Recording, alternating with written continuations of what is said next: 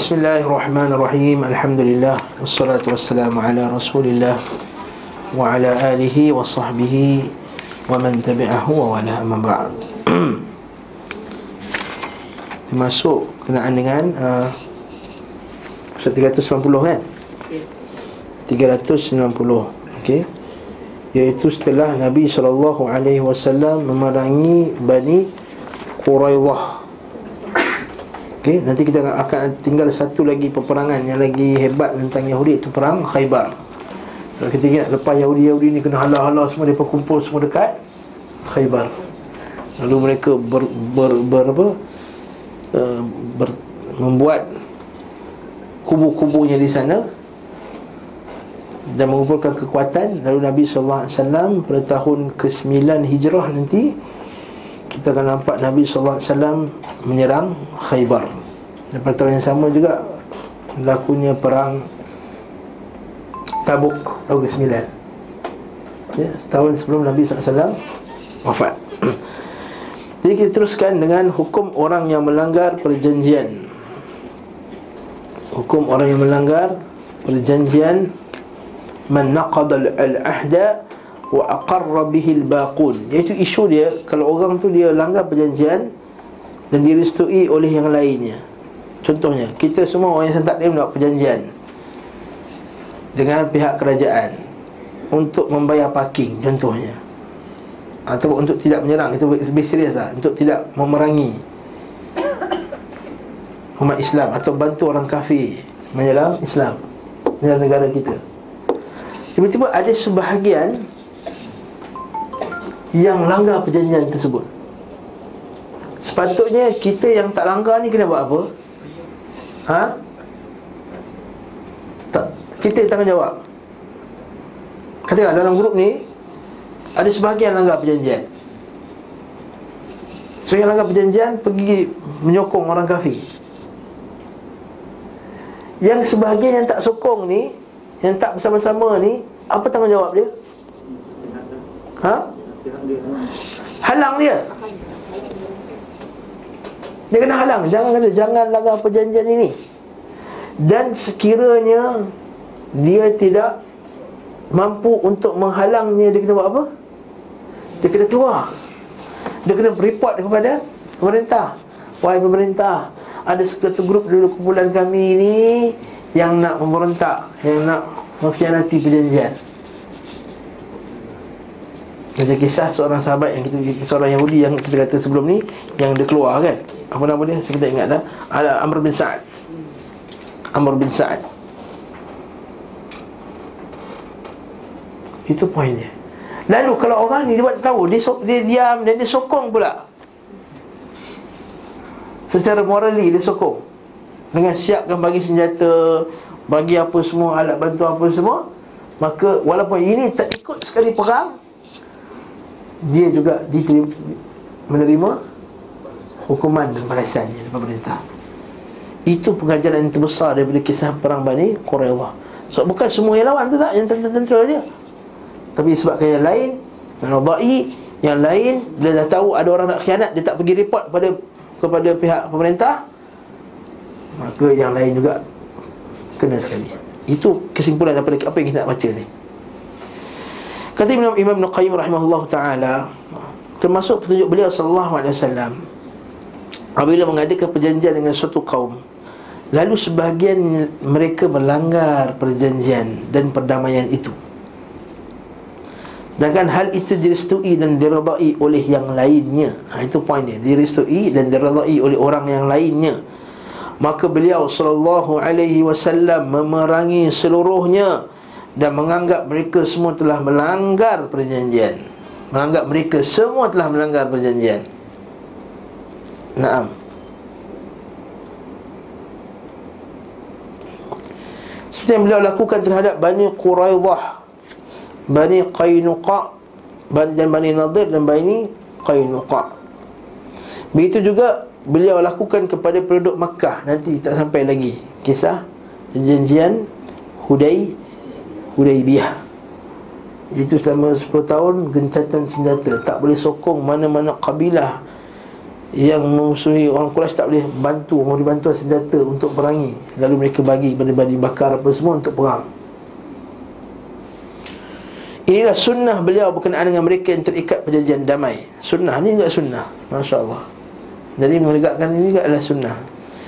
Atas dasar ini pula hendaknya diperlakukan pada hukum ahli zimmah yang kafir yang mendapat perlindungan Seperti yang ditegaskan oleh ahli fiqah Dari kalangan mazhab Ahmad dan selain mereka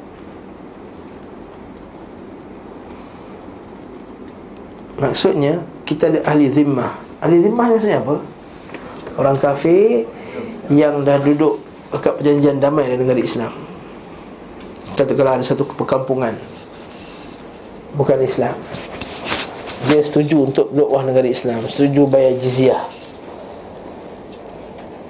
Okey? Bayar cukai Pada pemimpin Islam. Duduk dalam negara Islam. Ahli zimmah Dia Sebagian dari orang khianat Yang lain redha. Maka satu kampung tu kena serang di sini Imam Syafi'i berbeza dekat sini kata Imam Syafi'i berbeza. Dia kata Imam Syafi'i hanya yang melanggar itu saja yang patut dikenakan hukuman tanpa dikaitkan dengan orang lain. Mereka membezakan kedua kes di atas. Kasus tu kes eh? bukan kasut kes kasus kes di atas dengan alasan akad zimmah lebih kuat dan lebih kukuh.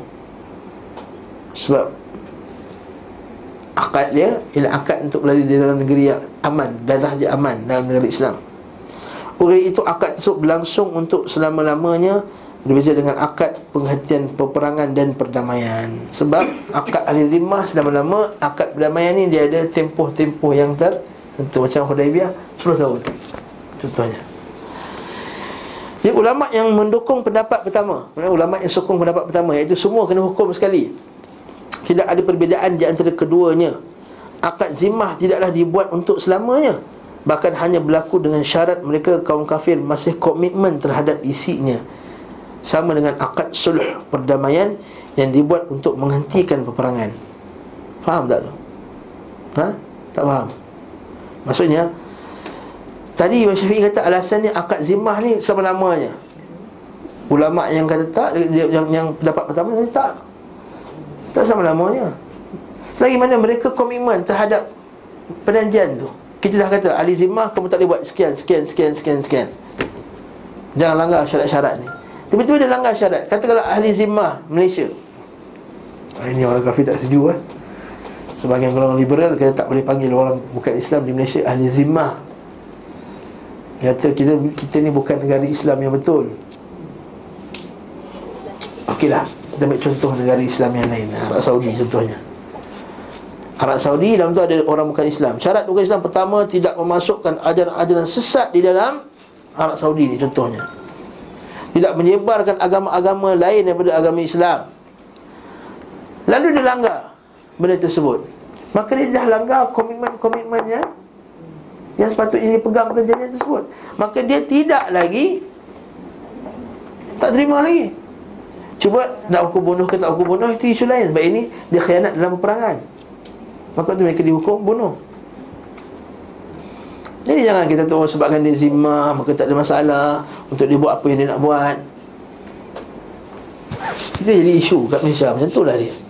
Kita dah buat, kita dah buat akad dulu dah Masa mula-mula dulu. Orang kafir Bukan Islam Cina yang bukan Islam tak boleh pertikaikan apa dia? Diraja. Tak boleh pertikaikan agama Islam sebagai agama rasmi Islam. Tak boleh pertikaikan hak-hak orang Islam untuk menjalankan agamanya seperti hudud.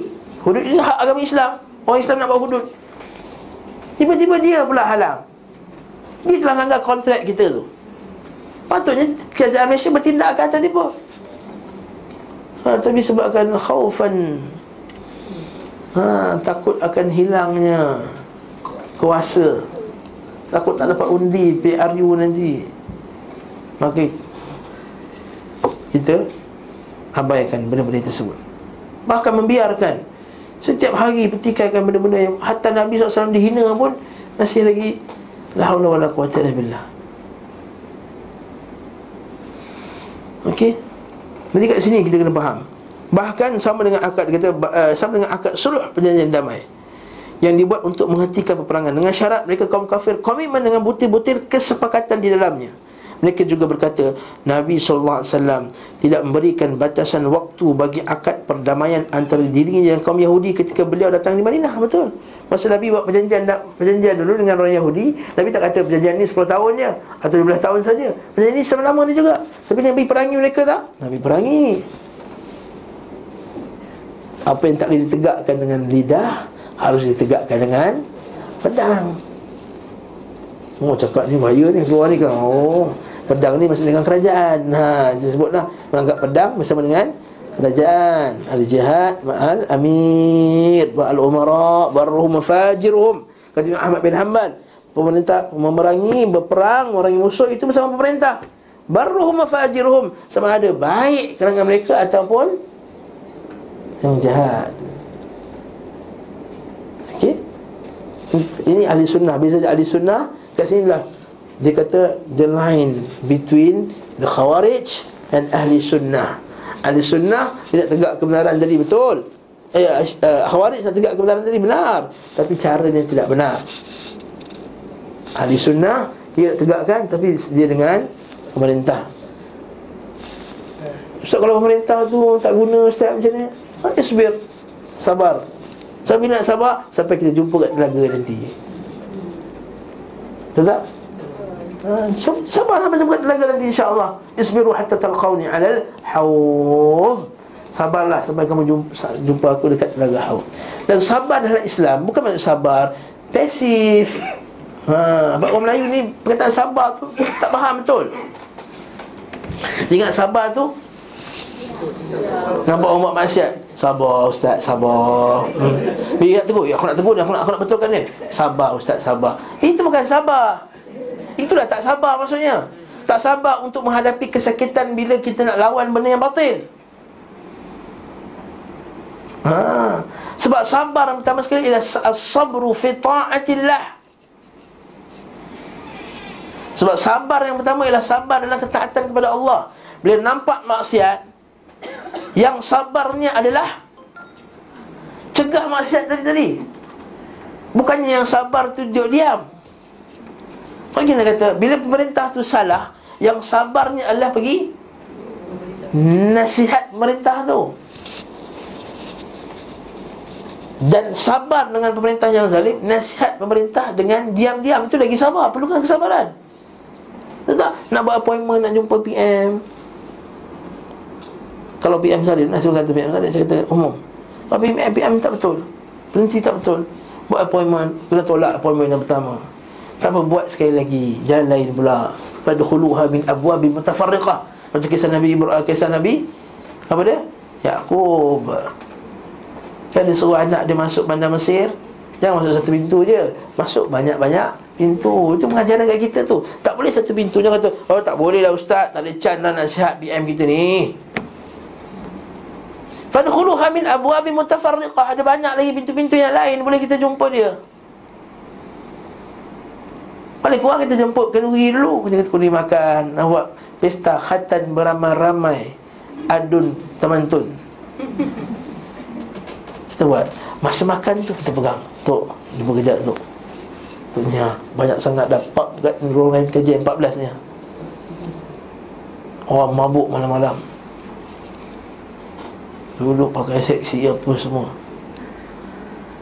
Anak-anak kita macam mana nanti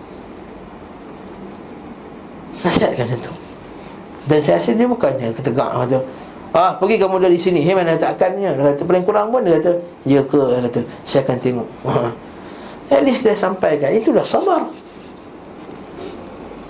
Ya, ni bila kat belakang, kalau kat belakang bukan main lah. Berdegau-degau. Kungkang, kungkang, kungkang depan-depan.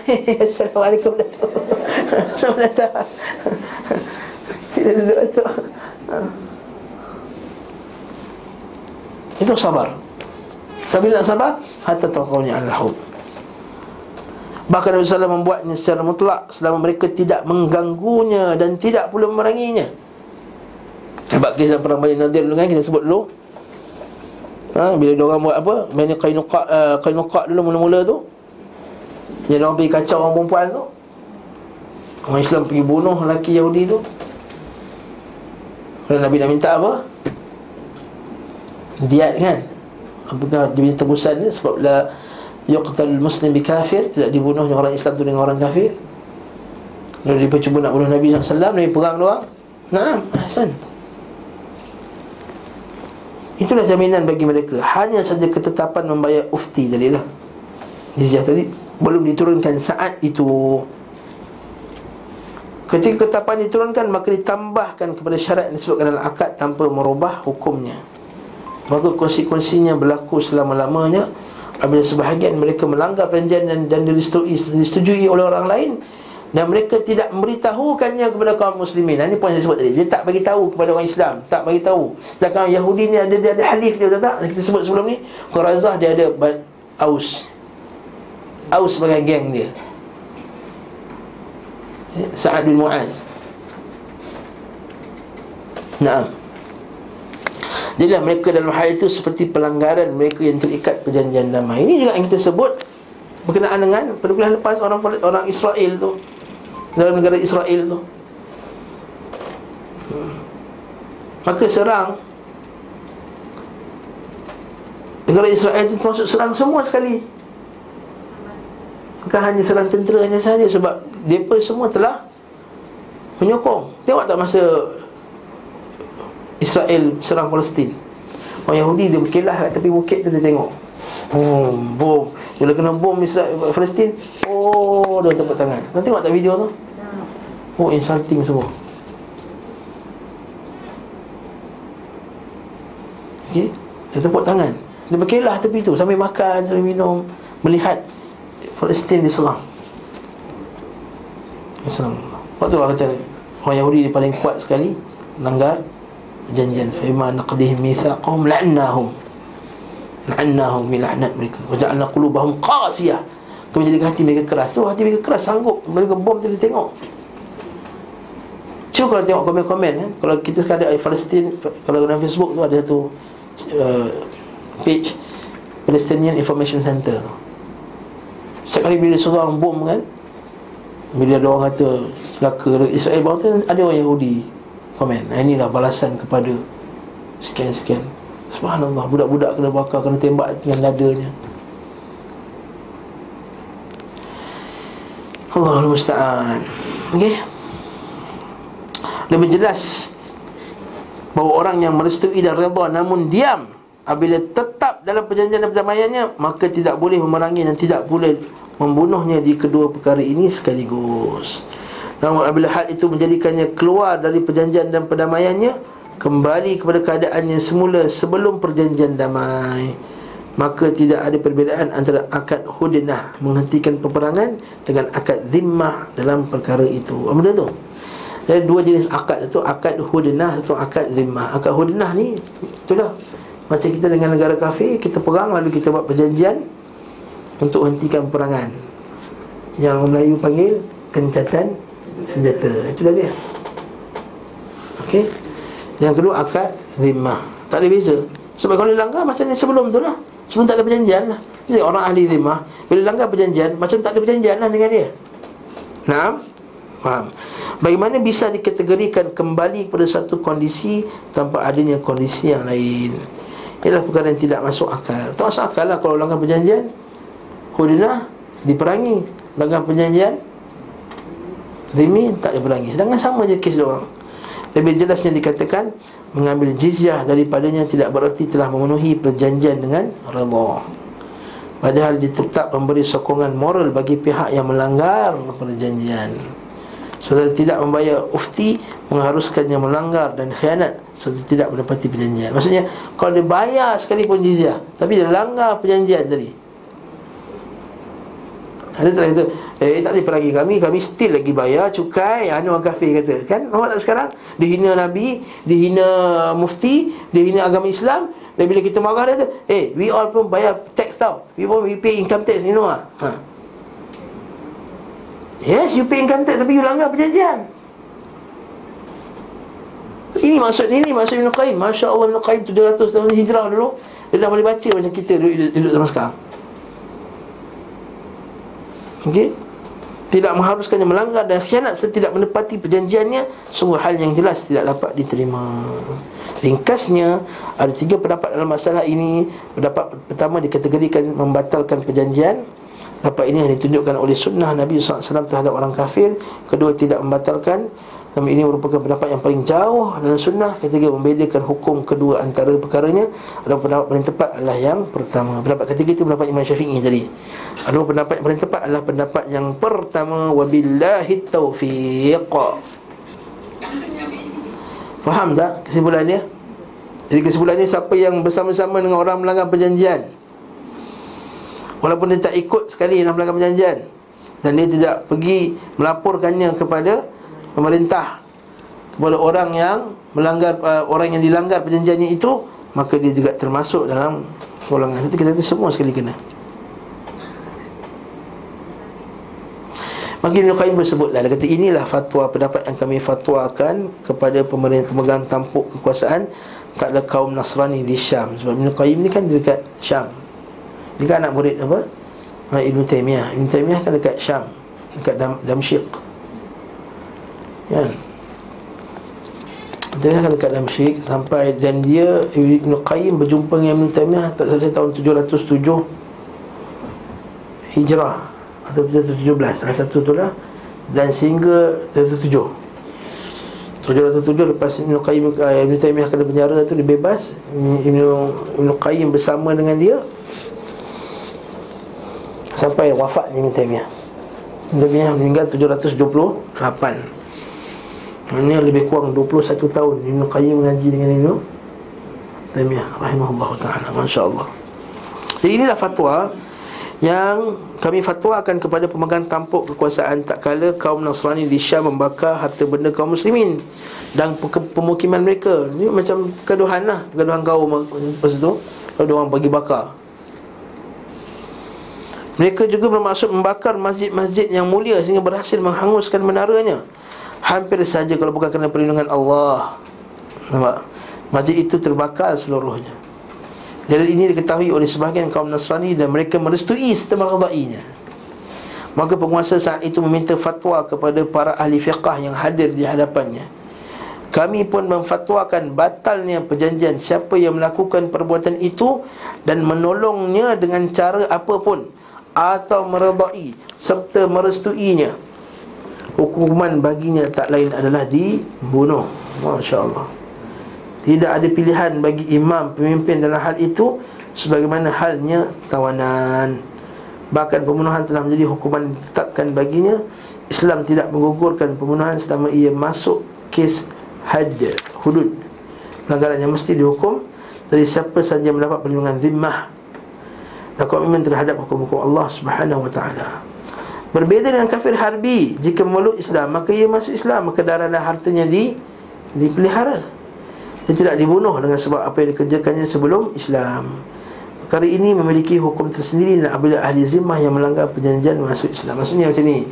Kalau kita pegang orang kafir, bila orang kafir itu masuk Islam dalam peperangan tersebut, Maka dia macam orang Islam Tak ada lagi nak kena bunuh ni sebab dia perang sebelum tu Tapi uh, berkenaan dengan ahli rimah Dia, dia masuk dengan Islam Walaupun dia ikut perjan- ambil perjanjian Tetap juga dia dihukum Tak sama dengan orang kafir harbi.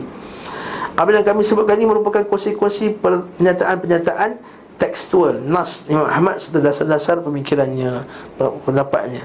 Hal ini nyatakan secara tekstual oleh Syekhul Islam Ibn Taimiyah semoga Allah mensucikan rohnya dan beliau memfatwakannya di sebelah tempat. Macam fatwa macam ni yang disalahgunakan oleh golongan ISIS.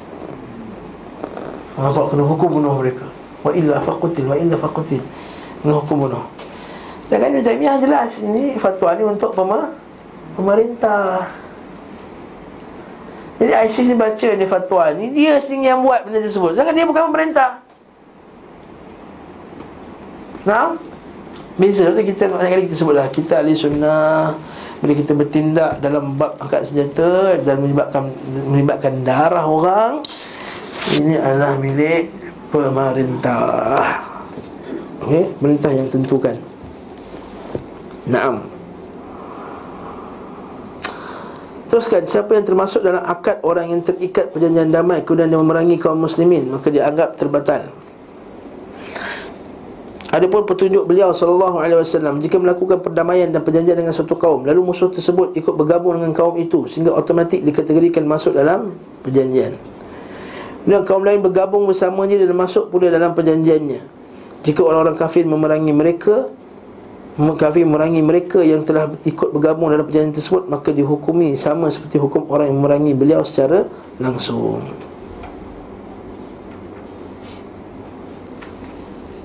Okey. Apa cerita ni? Maksudnya ni. Ayat dia boleh belik tak tak? Ayat terjemahan. Macam ni. Ini kem Islam, ini negara Islam, ini kafir. Kemudian ada kabilah-kabilah lain yang bersama dengan orang Islam. Ada kabilah-kabilah lain bersama dengan orang kafir.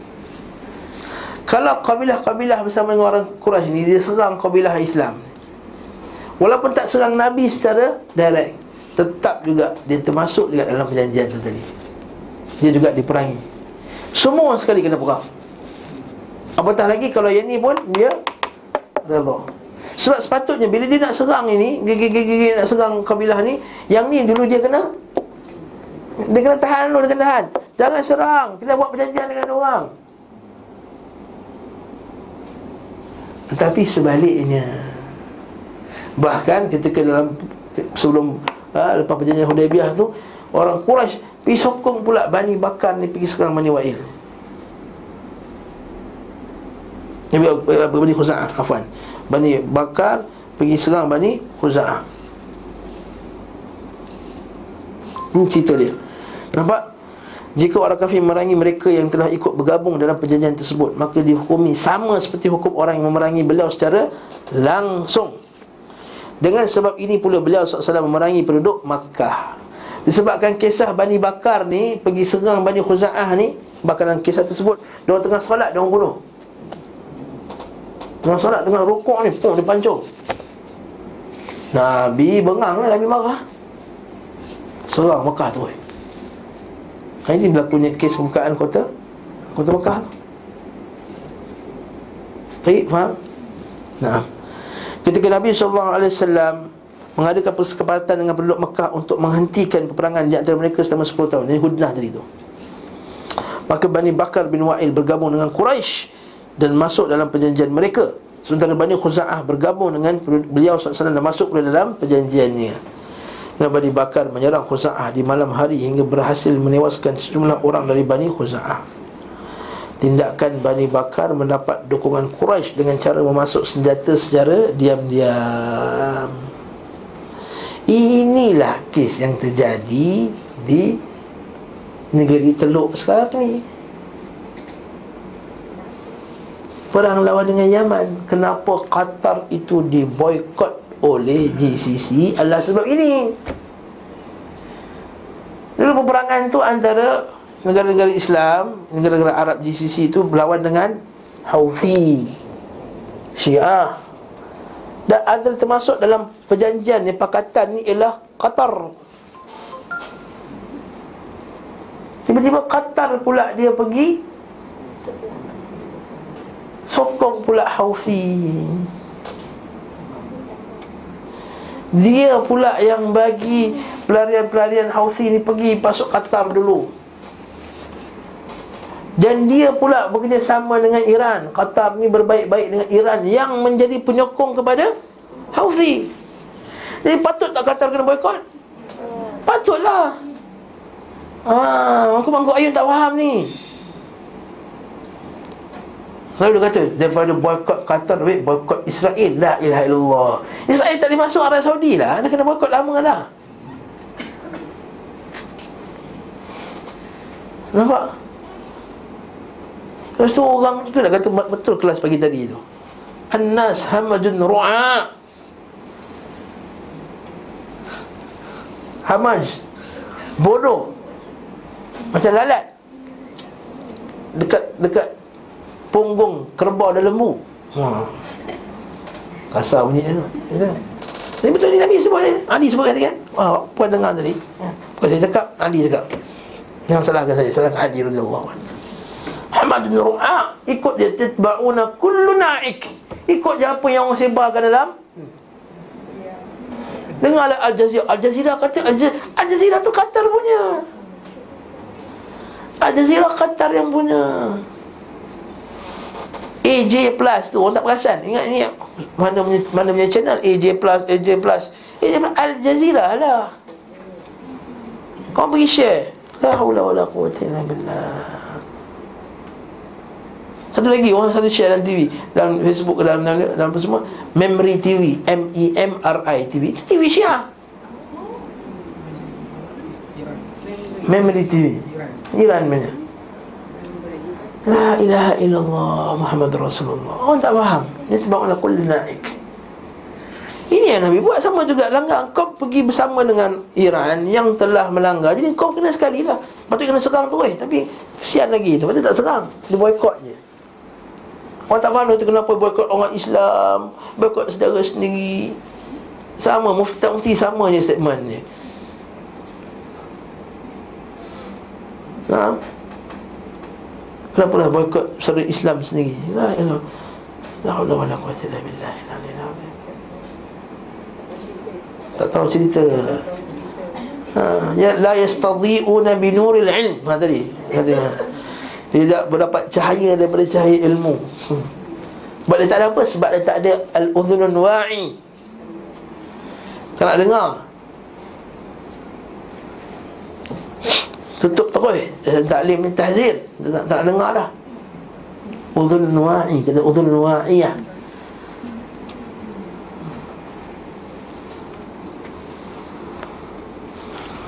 Naam Maka kita kata tindakan Bani Bakar mendapat dukungan Quraisy dengan cara masuk senjata secara diam-diam. Tapi Iran masuk senjata diam-diam kepada Houthi. Tak keluar kat cerita ni. Yang cerita kata Saudi pergi bunuh orang Yaman Ngongek-ngongek apa semua. Jangan orang Yaman Bila kalah di satu bandar tu Houthi dapat dikalahkan Orang Yaman angkat bendera Saudi. Nanti tengok video tu? Tak pernah. Memanglah sebab takkan keluar punya Al Jazeera. Sebab Al Jazeera Dia serve dia punya Bos dia punya. Dog will not bite His owner. Huh? His owner huh? Anjing takkan gigit tuannya Al Jazeera tuannya Qatar. Jadi bila kisah ini Bila bila dapat dikalahkan di satu bandar Kita ada gambar Sahabat-sahabat kita hantar Dia angkat bendera Raja Salman lagi Dekat bandar tersebut. Tapi tak keluar. Yang nampak ialah orang Mati-mati apa semua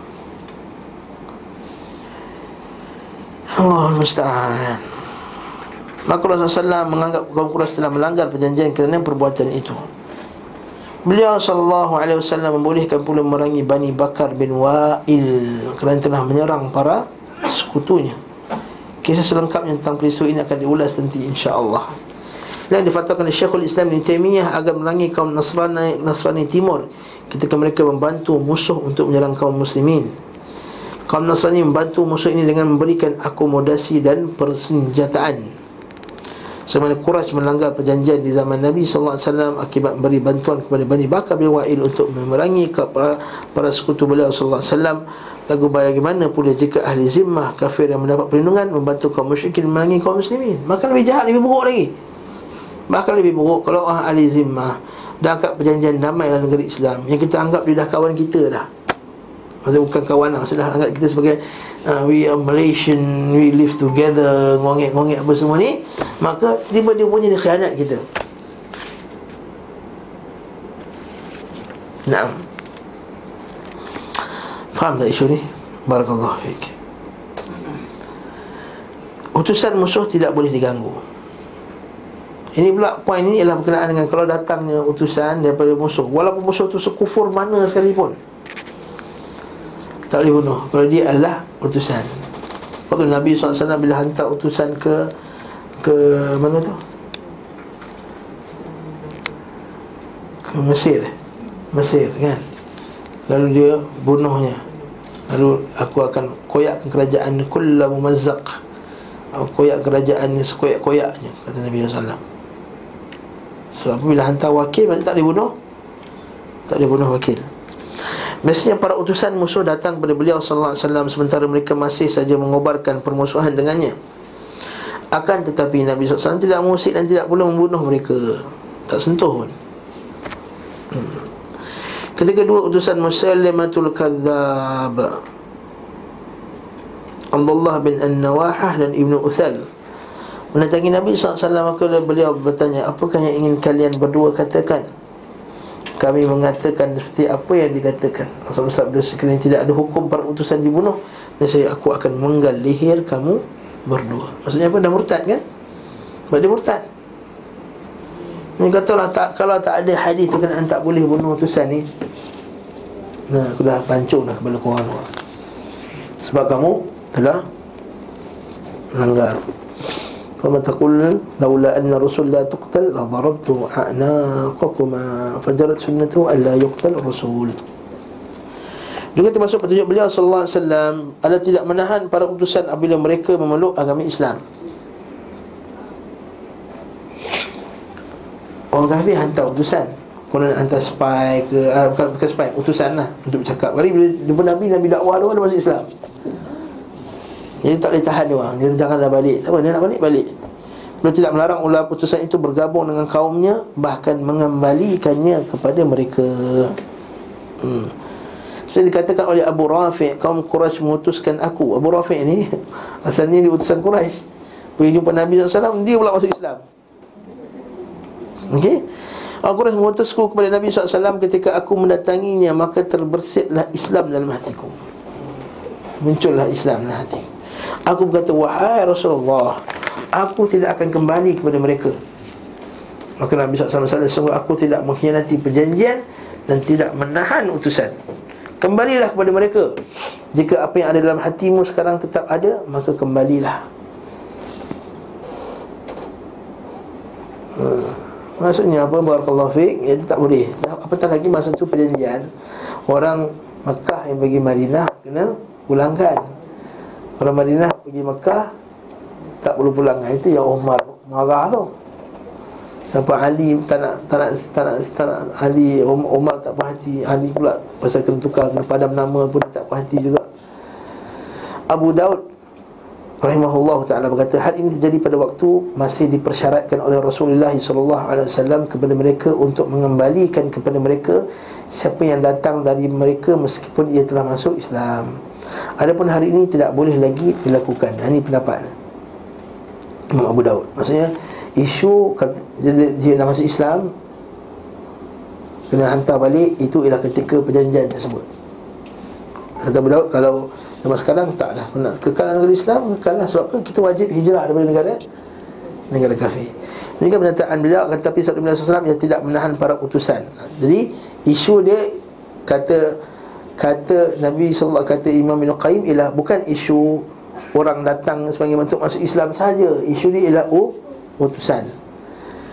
Maka beri indikasi bahawa hukum ini khusus bagi para utusan secara mutlak. Maksud kalau dia nak balik dia boleh balik. Dia utusan. Adapun perbuatan beliau mengembalikan siapa yang datang kepadanya dari mereka meskipun sebagai muslim maka demikian hanya terjadi serta isyarat sudah dikatakan oleh Abu Dawud. Adapun para utusan maka bagi mereka hukumnya lain. Tidakkah engkau perhatikan beliau SAW tidak mengganggu dua utusan Musailamah? Padahal keduanya telah berkata di hadapannya kami bersaksi bahawa Musailamah adalah utusan Allah. Maksudnya. Di antara petunjuk beliau jika musuh-musuhnya mengadakan perjanjian dengan seorang itu di antara sahabatnya Dan perjanjian itu tidak membawa mudarat bagi kaum muslimin Meskipun tanpa keradaan dari beliau SAW Maka beliau SAW tetap melaksanakannya untuk mereka Bagaimana kaum kafir pernah mengadakan perjanjian dengan Huzaifah dan ayahnya Al-Husain Al-Husain agar keduanya tidak memerangi mereka bersama beliau wasallam. Maka Rasul melaksanakannya untuk mereka saya bersabda kembalilah kalian berdua kami akan memenuhi untuk perjanjian mereka dan kami minta pertolongan kepada Allah atas mereka. Maksudnya kalau dah buat perjanjian juga dengan para sahabat maka Nabi juga anggap sahabat itu telah mewakili negara Islam, mewakili Nabi sallallahu maka taklah janjian. Dia tak kata, "Eh, itu sahabat aku, aku langgar." Tak boleh. Ha, sebab dia pegang pada janjinya. Okey, ada soalan. Seterusnya, perjanjian beliau SAW dengan kaum Quraisy. Nabi SAW mengadakan perjanjian dengan kaum Quraisy untuk menghentikan peperangan antara diri dengan mereka selama 10 tahun.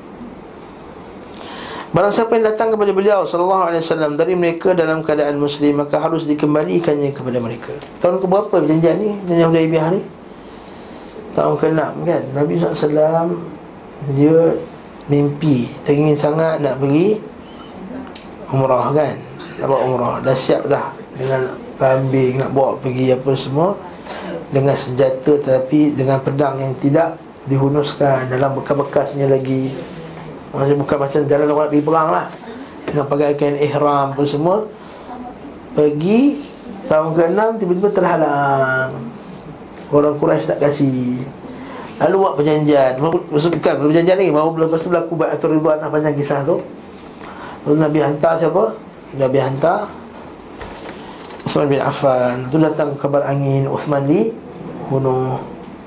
Lepas tu Buatlah perjanjian Baiatul Ridwan Untuk balas dendam Atas kematian Uthman. Tiba-tiba muncul wakil. Ya, Uthman tak meninggal lagi Datanglah Suhail. Datang. Lepas tu sahabat Islam lagi Buat perjanjian Dengan Nabi SAW Dia pergi perjanjian Hudaibiyah Antara syarat perjanjian tu Tak boleh buat umrah tahun ni Buat umrah tahun depan. Umrah dengan umrah tu qadar Itu kita jumpa sebelum ni Lambat umrah Nabi buat empat kali umrah kan? Atau umrah tu qadar Umrah tu tahun ketujuh tu lah Nabi pergi sekali lagi. Umrah qadar Kan? Lepas tu umrah yang Jiranah tu. Lepas tu umrah daripada Haji tu Sekali. Dan lagi umrah Jirana Hudaibiyah Satu lagi. Maksudnya Nabi buat Arba'at Umar. Nabi buat empat kali Umrah. Ha? Saya ingat ni empat. Nabi buat empat kali Empat kali umrah. Enam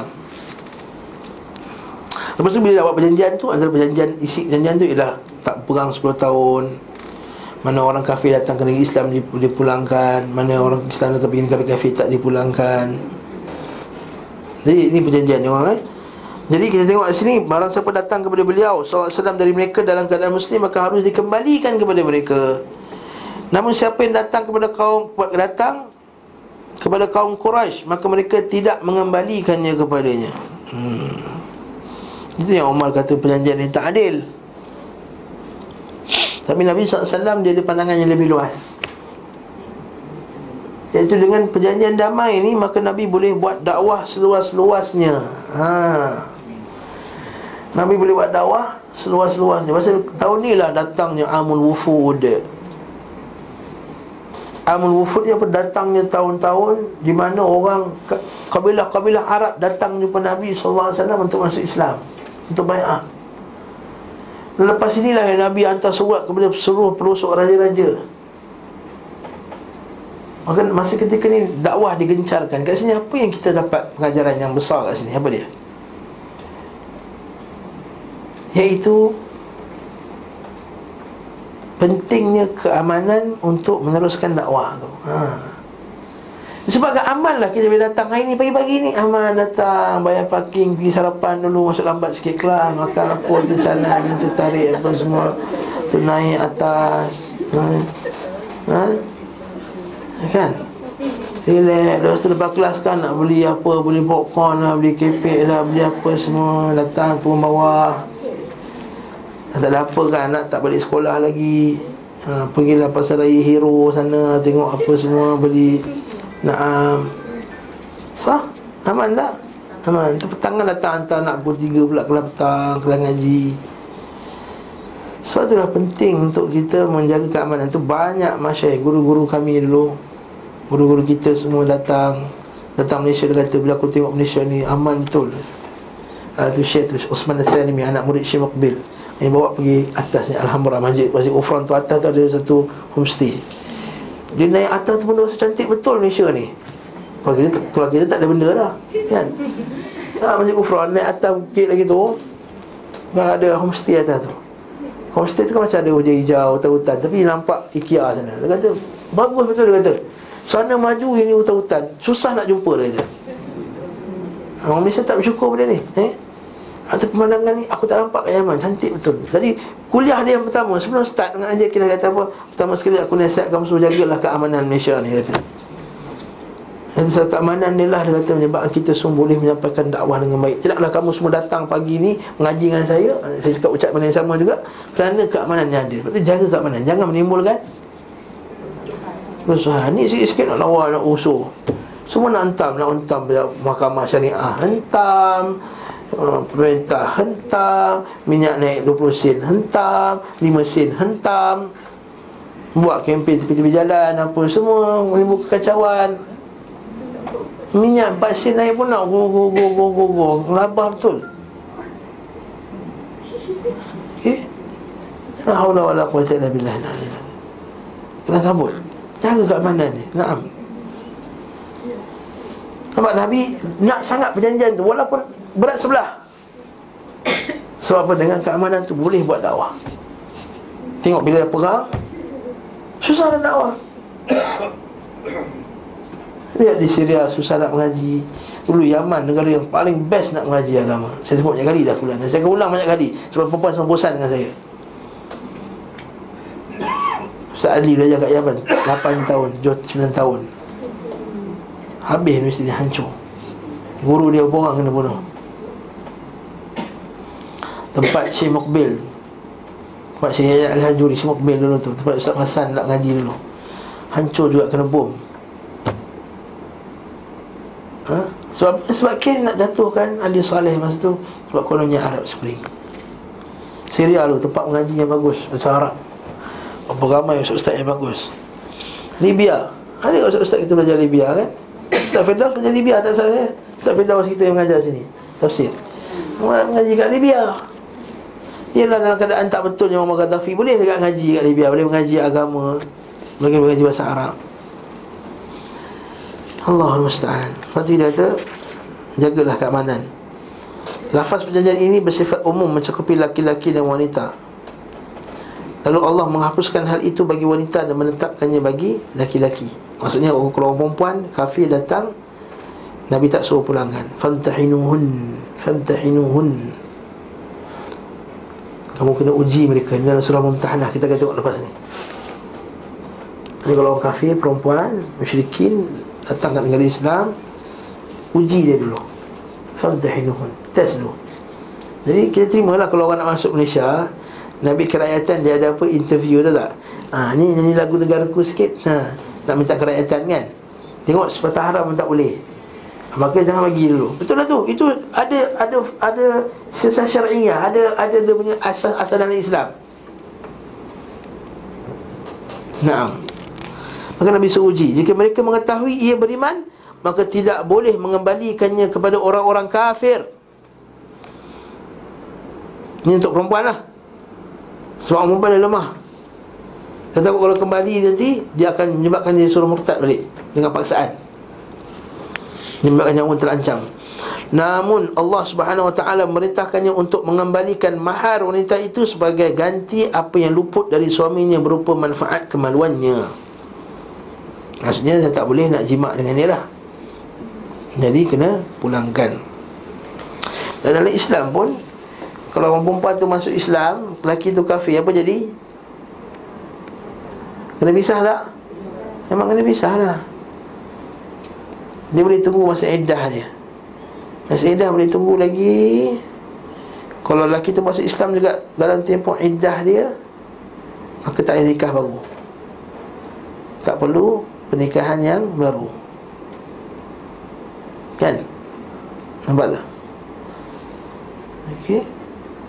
Tapi kalau dah lepas waktu iddahnya Maka Dia Kena nikah balik kalau nak bersama. Nah Allah SWT juga merintahkan kaum muslimin Mengembalikan mahar kepada siapa yang isterinya murtad Jika mereka menuntut.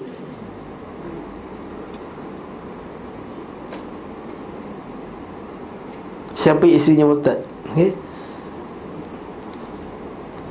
Iaitu kalau isteri dia murtad pula Isteri dia kena bayar mahar Kepada Kena pulangkan balik Wajib bagi mereka mengembalikan mahar perempuan yang berhijrah. Maka mengembalikannya kepada siapa yang isterinya murtad Dan tidak mengembalikannya kepada suami yang musyrik. Yang dipanggil iqab Dan dimasukkan bukan azab Dan makna apa pun. Ini kita akan jumpa nanti insyaAllah lepas ni. Dan surah Al-Mumtahanah kita akan buka. Dalam hal ini terdapat dari bahawa hilangnya hak senggama atas suami harus diberi ganti rugi. Senggama ni Ni lah jimat lah Adapun ganti ruginya adalah mahar yang disebutkan pada saat akad nikah ha, Murah RM80 je ni. Bukan mahar yang masih diberikan kepada wanita Sepertinya mahar misil Mahar misil ni apa? Ha? Mahar misil apa? Ha, semua dah nak nikah, dah nak nikah dengan anak dah eh? Mahar misil apa? mahar misil ni Kalau kita tak tak tak bagi tahu jumlah mahar ni berapa Maka dia ikut misil lah. Dia tengok apa yang Keliling ni macam mana adik-beradik. Mahar misil. Okey. Faedah lain dari keterangan ini bahawa pernikahan orang-orang kafir memiliki hukum sah dan tidak digolongkan batal. Begitu pula tidak boleh mengembalikan wanita muslimah yang hijrah kepada orang-orang kafir. Wanita musikuhunna bi'isamil kawafir kata Allah Meskipun disebutkan dalam butir-butir kesepakatan. Ini menunjukkan juga bahawa wanita muslimah tidak halal dinikahi oleh orang lelaki-lelaki kafir.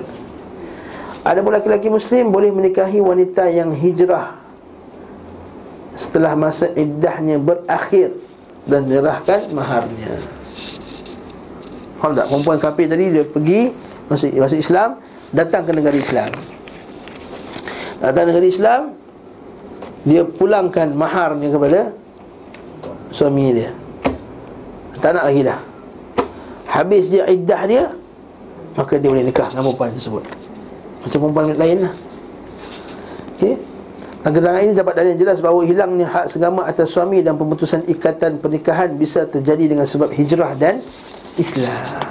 Sebab undang-undang sekarang tak boleh. Kan? Kafir nikah kena pisah. Tak boleh orang perempuan tu nikah. Eh? Ada soalan beri pada Syekh Saleh. Dia kata, Salam Najib tu dia bagi soalan berkenaan dengan saya ni kahwin dengan suami saya. Tapi saya dah masuk Islam, dia kata. Dah enam tahun dah Saya duduk dengan dia Dengan keadaan saya Islam Dia kafir Mana boleh haram Kata tak berlaku dah tak berlaku Jimat dah sebab dah tua Dua-dua dah 60 lebih kata. Tak, dah tak berlaku jimat dah Tapi tak juga haram Duduk dengan kafir. Sebab apa? Masalah hijab Masalah Dan lain lagi. Lalu Syekh kata Apakah kamu rada Kamu duduk dengan orang kafir Dan dia akan menyebabkan kamu Agama kamu akan rosak sikit demi sedikit? Tak kena pisah. Ha, dekat sini lah kita kata pengorbanan yang kena buat lah ini tak boleh buat macam mana? Tak boleh buat apa lah. Ini yang tak disetujui oleh setengah golongan liberal. Kena buat undang-undang macam ni kena pisah okay. Okey. Tajuk yang ni panjang sikit Tapi tak apa kita cuba habiskan Pengharaman menikahi wanita musyrikah atas laki-laki muslim wala tankihul musyrikati hatta yu'min Allah Taala Al-Quran. Okey. Di sini juga terdapat dalil yang mengharamkan laki-laki muslim menikahi wanita musyrikah sebagaimana diharamkan menikahkan wanita muslimah kepada laki-laki kafir. Hukum-hukum ini disimpulkan dari dua ayat tersebut. Surah Al-Mumtahanah. Jadi buka surah Al-Mumtahanah. Buka surah Al-Mumtahanah. Untuk kita dapat faham ayat tersebut Apa isu dia Naam, naam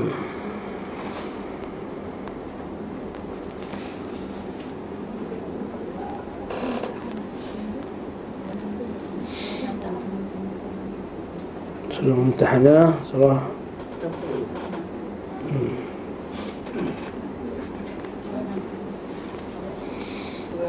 Hmm.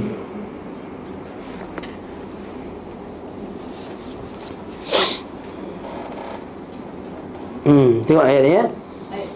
10 11. Cantik Allah nak sebut. أعوذ بالله من الشيطان الرجيم. يا أيها الذين آمنوا إذا جاءكم المؤمنات مهاجرات فامتحنوهن. الله أعلم بإيمانهن. فإن علمتموهن مؤمنات فلا ترجعوهن إلى الكفار.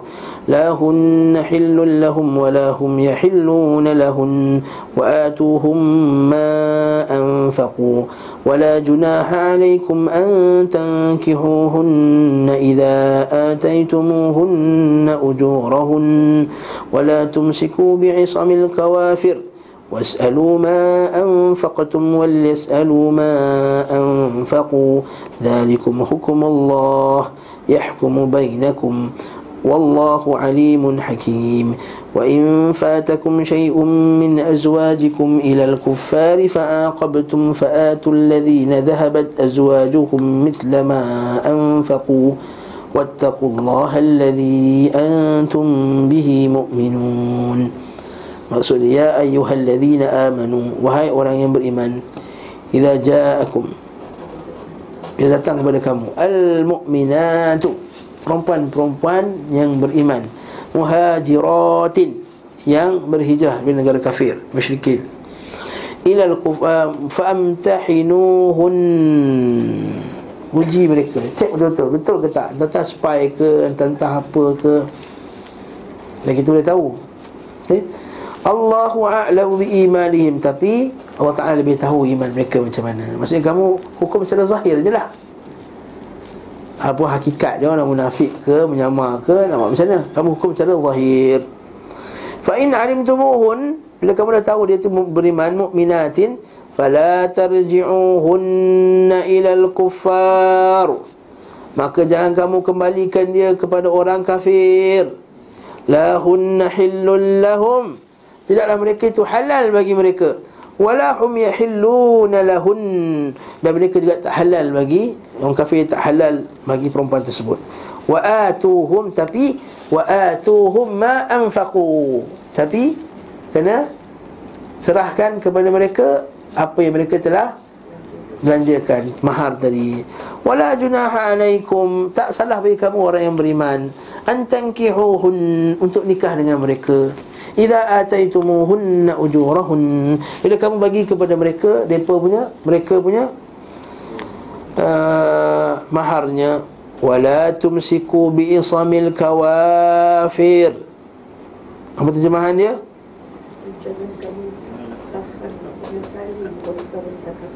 Nah, jangan tahan dengan menteri wanita kafir. Maksudnya apa? Kalau dia kafir, putus. Okey. Was'alu ma anfaqtum. Minta doang. Maksudnya kalau perempuan tu kafir kan Dia masuk Islam Lelaki tu masuk Islam Perempuan tu kafir. Was'alu ma anfaqtum. Minta balik apa yang mahar kamu pada dia. Walas'alu ma anfaqu. Dan mereka dan mereka juga boleh minta Apa yang mereka telah infakkan orang kafir tadi. Zalikum hukmullah. Yahkum bainakum. Allah Ta'ala hukum antara kamu. Wallahu alimun hakim. Wa in fatakum syai'un min azwajikum ilal kufar ha, maksudnya apa? Jemahkan dia Sekiranya Tidak dapat menerima balik Satu daripada sekawin isteri kamu. Yalah Kan? Apa nak bagi balik Dia kata Kau masuk Islam. Kan? Apa nak bagi balik. Ataupun dia, isteri itu murtad. Dia tak nak bagi balik. Ini hak I dulu I dulu penat-penat jaga anak Ngengek-ngengek apa semua. Ha, Kan? Macam nak kata Maka melarikan diri ke pihak orang kafir dan kamu menyerang puak kafir itu mendapat harta rampasan maka berikanlah kepada orang-orang Islam yang lari isi itu ganti mas kahwinnya. Ini kesan nak bagi dia. Maknanya harta rampasan perang kita sebut dah. Harta rampasan perang ni ada banyak. Kan? Harta rampasan perang pertama sekali Nabi ambil Safi. Maksudnya Nabi pilih untuk diri Nabi dulu. Dan satu per lima untuk Baitul Mal. Dan satu, ambil sebagian pula dia panggil uh, Rabh. Rabh maksudnya ini kita ambil Nabi ambil untuk bagi-bagi macam ni lah. Bagi kepada orang yang bukan miskin tapi Nabi bagi macam Nabi bagi kepada Uthman. Ingat tak Uthman jaga anak Nabi? Ya, Nabi bagi kepada Ali. Ada sekali tu dalam kes yang Ali ada harta rampasan perang. Khalid Al-Walid dapat. Khalid Al-Walid suruh Ali hantar ke Madinah. Ingat Nabi. Tapi Khalid Al-Walid pergi Mekah dulu. Jangan Yaman kan Mekah Madinah. Kemudian Ali tidur dengan salah satu hamba tu. Maksudnya hamba perempuan tu Ali ambil jariah kalau orang kata-kata Apa ni? Ali yang ambil dulu sebelum bagi Nabi. Kenapa Ali yang ambil dulu sebelum bagi Nabi? Semua dah bising-bising lah Sampai report dekat Nabi. Soalan sahabat tu report dekat Nabi Nabi diam. Berlaku masa lagi Report sekali lagi Nabi diam. Report sekali lagi Nabi diam. Nabi kata Ali minni wa ana min Ali. Ali daripada aku Aku daripada Ali. Ha, Ini kelebihan saya Ali tadi Nabi tak marah Nabi tak salahkan Ali yang ambil tadi. Sebab itu Dia kata Rabah. Maksud ada harta yang Masa perang yang Nabi khaskan Untuk sebagian sahabat-sahabat dia. Ataupun orang tertentu. Kemudian barulah bakinya dia bagi 45 Jadi yang ni termasuk dalam bab ni lah. Iaitu kalau harta pasal perang tu dapat Lepas Nabi ambil sebahagian hak Nabi Satu per lima untuk Baitul Mal Rabuh pula. Ah, Ini yang kita bagilah kepada orang ni. Orang lelaki yang kesian Bili dah lari Dah tak payah ganti balik dia punya Mahar. Bagi kat orang Islam tadi. Faham tak cerita ni? Okey. Ya, Ini maksudnya Maka berikanlah Ganti mas kawinnya sebanyak mana mereka telah bayar Dan bertakwalah kamu kepada Allah Yang kamu beriman kepadanya. Dah faham dah dua ayat ni? Jadi hukum-hukum ini disimpulkan dari dua ayat tersebut. Sebagainya telah disepakati dan sebagainya masih dipersisihkan. Ada yang mengklaim telah men, Ada pun mereka yang klaim bahawa terjadi nasah penghapusan Tidak memiliki hujah sama sekali dan syarat yang terjadi antara Nabi dan orang kafir dalam mengembalikan siapa datang kepadanya sebagai Muslim khusus bagi laki-laki sahaja dan tidak untuk kaum wanita. Akan tetapi jika bersifat umum bagi laki dan wanita maka Allah SWT telah mengecualikan mengembalikan kaum wanita. Dan sekaligus melarang kaum muslimin mengembalikan mereka kepada orang kafir. Meskipun Allah Azza wa Jalla mengembali kementahkan untuk mengembalikan mahar-mahar mereka. Kemudian mahar-mahar ini diserahkan kepada kaum muslimin yang istrinya murtad sesuai jumlah harta yang dia berikan kepada isinya dahulu. Kemudian Allah Azza wa Jalla mengkhabarkan bahawa inilah hukumnya. Sebab apa? Sebab kita kat Malaysia, kita ada beza. Kita ada hantar apa? Mas kahwin dengan hantaran. Itu kita tak terasa sangat. Bayar RM80 je mas kahwin. Tak kan RM80 nak beria Ustaz. Ha, kan? Kan dia kata, kenapa? Takkan RM80 pun. RM80 tunai dengan mas kahwin yang RM80 tunai Tak RM80 pun dah tuntut Tak zam Sebenarnya asalnya Mahar ini tidak ditetapkan Betul tak? Mahar tak ada jumlah yang tetap Sebab itulah kalau kita Nak nikahkan anak kita Atau kita nak menikah okay. Kalau kita nak nikah Kalau kita nak nikahkan anak kita okay. Maka Kadang-kadang bapak ni minta lebih kan? Tak saya nak bagi isteri saya lebih Hantaran saya RM10,000 tapi mahar lima ribu Sebab dah pakat kan Nanti bayar balik Bagi bagi kat air Betul tak? Betul tak? Boleh berlaku tak? Ini contoh macam ni lah Laki tu nak kahwin Ni kisah kita kisah betul lah ni. Bawa budak baru graduate universiti Duit tak ada. Bapak dia kata Anak saya ni graduate Universiti 3.8 GPA hmm. RM15,000 Allah budak baru graduate Mana dapat RM15,000 Dalam poket RM500 pun susah. Okay. Tapi nak kahwin. Dah, dah, dah, Kerja tu dah ada lah Tapi tak cukup lah kan Cukup-cukup untuk sewa rumah Apa semua Tapi nak kumpul RM5,000 tu tak boleh Kalau jawapan ibu yang macam realistik Kata Kau tak ada duit pun nak kahwin ha. ha. Tak apa biar dia dating hmm. okay. Nak kumpul RM5,000 Biar dia dating dulu Maka biar dia tim peluk-peluk apa semua Sama sekarang dah lah pula ada uh, Firefly lah apa murah RM15 je boleh naik ke terbang ha, Biar dia Lepas tu banyak sekarang ni budak-budak pergi bercuti Tahu tak sekarang ni Naik kapal terbang pergi negara kafir Zina negara kafir balik ke Malaysia. Banyak budak-budak universiti buat macam tu. Yang sampai macam telinga-telinga kita. Dulu susah Nak beri kuat pun pergi Genting Highland je pergi. Itu pun kantor juga akan tangkap Dengan jabatan agama. Sekarang ni dia boleh beli tiket RM30, RM40, RM50 Pergi Thailand naik kapal terbang Lepas tu balik-balik. Ha, Duduk sana bercuti macam suami isteri. Siapa yang mana dia bercakap agama kat Thailand. Nah, Jadi pun nak nikah Tak cukup duit So dia kata tak apalah Yang girlfriend dia anak orang kaya Dia pinjam duit air RM5,000 Lepas tu dia kata dia kata okey RM15,000 sekali tapi kata syarat saya mahar kata RM5,000 ni bayar balik hutang bini dia tadi ya. RM5,000. Boleh tak macam tu? Boleh. Mari kita besarkan portion isteri kita. Ha? Ya, tak tak hutang. Okay? Tapi dia kata dia macam dia, dia bagi air nanti dia, bagi air balik. Ha, macam tu lah. Ha, dia settle lah. Kan kira settle lah ha. Okey, nak Kira settle lah balik Nah Jadi Terbesarkan jumlah apa Beliau mahar Boleh? InsyaAllah Mak, nikah lah Belum lagi, ha, boleh, boleh pakai teori ni okay? Nah, so kat sini Kemudian mahar itu Dia kata dia nasahkan. Maka hukum ni tak nasah sebenarnya. Maka Allah telah mengecualikan kemudian mahar itu diserahkan kepada kaum muslimin Yang muslim murtad. Sejumlah harta yang diberikan kepada isteri dahulu. Dan Allah mengkabarkan bahawa inilah hukumnya Yang telah ditetapkan di antara hamba-hambanya Hukum-hukum tersebut bersumber dari ilmu dan hikmahnya. Tidak ada disebutnya dari keterangan yang menafikan hukum tadi Sehingga digolongkan sebagai penghapus nasih bagi hukum tertentu.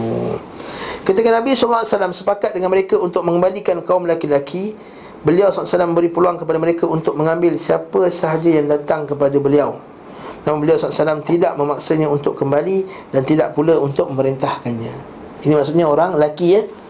Apabila orang yang datang itu membunuh orang kafir Atau mengambil harta mereka.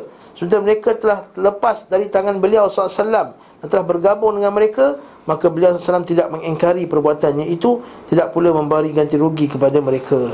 Kerana orang itu tidak berada dalam kawas kekuasaan beliau dan dalam wewenang beliau dalam apa dalam kuasa beliau lah. Serta tidak diperintah berbuat demikian. Faham tak tu? Faham tak tu? Maksud dia ha? Apabila orang datang tu bunuh orang kafir atau mengambil harta mereka. Ada orang datang memang masuk Islam masuk Islam. Dia datang ke negara Islam Tapi dia bunuh orang kafir Atau ambil harta mereka. Jadi perompak ke apa ke Saya dia telah terlepas dari tangan beliau Dan dia ni telah keluar balik Dan terlepas dari tangan beliau. Ini kejahatan individu. Ini kejahatan individu. Okey Dia telah terlepas dari tangan beliau Dan telah bergabung dengan mereka. Masuk pula dengan orang kafir balik. Maka beliau tidak mengingkari perbuatannya itu. Tak apa Kena gabung balik. Akad perdamaian tidak mencakup keamanan jiwa dan harta Kecuali yang mereka berada dalam kawasan Dan dia punya penguasaan ni lah. Maksudnya Kalau bukan bawah penguasaan dia Orang tu buat itu hal dia lah. Okey? Sebagaimana beliau SAW pernah memberi ganti rugi Kepada Bani Jazimah Sebagai ganti dari apa yang dibinasakan oleh Khalid Baik berupa jiwa maupun harta benda mereka Nabi SAW pun mengingkari perbuatan Khalid dan berlepas diri daripadanya. Kisah ni panjang ada pada nota kaki 702 tu sangat bagus. Jadi kita akan huraikan isu ni. Isu kisah Khalid ni. Insya-Allah pada kuliah yang akan datang apa isu Khalid ni sebenarnya? Apa yang menyebabkan Nabi kena bayar balik pada jazimah tadi tu? Okey, wallahu taala alam bisawab. Kat sini dulu. Misalnya Direct ya ini isu-isu besar-besar isu negara pun